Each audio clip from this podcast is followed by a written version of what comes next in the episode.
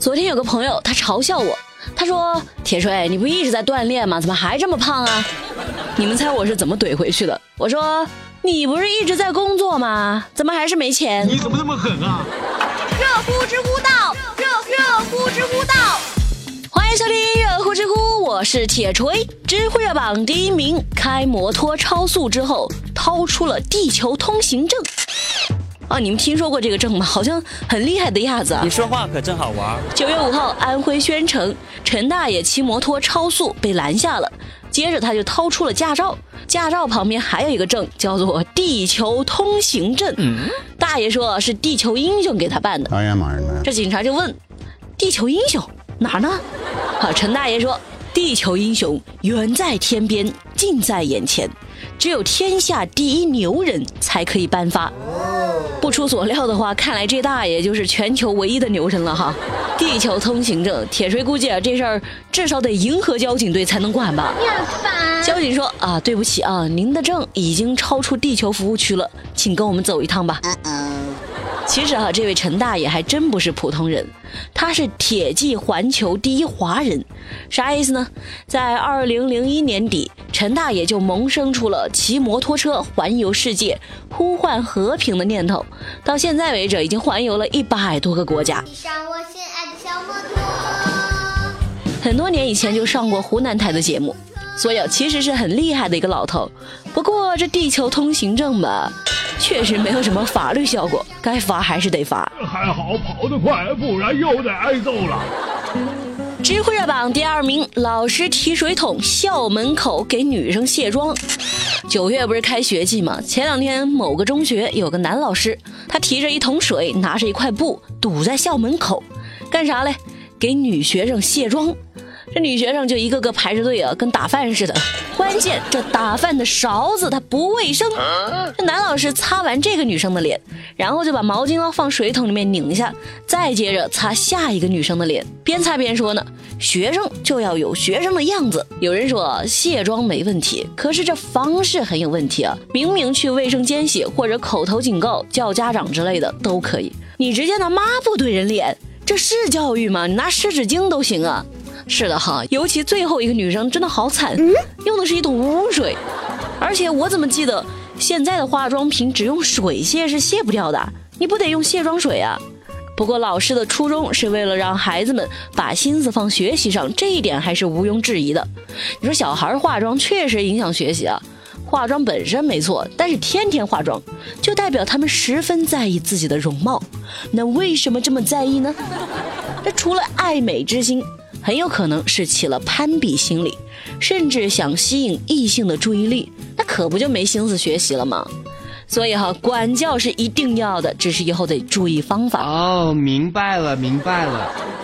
知乎热榜第三名，停车三小时被罚三千多块钱。九月五号，广东深圳一个车主非法停车三个小时，结果被罚了三千二百三十块钱。是不是觉得太贵了啊？三个小时扣三千多，因为哈这个人不仅非法停车，还把车停在了公共绿化带上。哼，执法人员说，那这罚款呢得按照面积来计算。这个车呢停放的面积是六点四六平方米，按照规定，在公共绿地停放车辆每个平米要处五百元罚款。那你乘嘛，六点四六乘以五百。呃，可不就是三千多吗？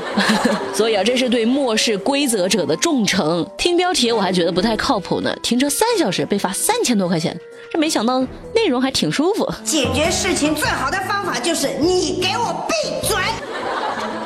知乎热榜第四名，女子上公共厕所被猥琐男偷看。你们看过《熔炉》吗？一个韩国电影。这没想到电影里的场景居然在咱们社会上出现了。九月六号，在常州打工的赵女士在群租房的公共厕所里面上厕所，就准备起身的时候，突然感觉头上有个黑影，抬头一看，发现门上竟然趴着一个男的，光着上身，直勾勾盯着自己。我的妈！在意识到自己被偷窥之后，赵女士选择报警。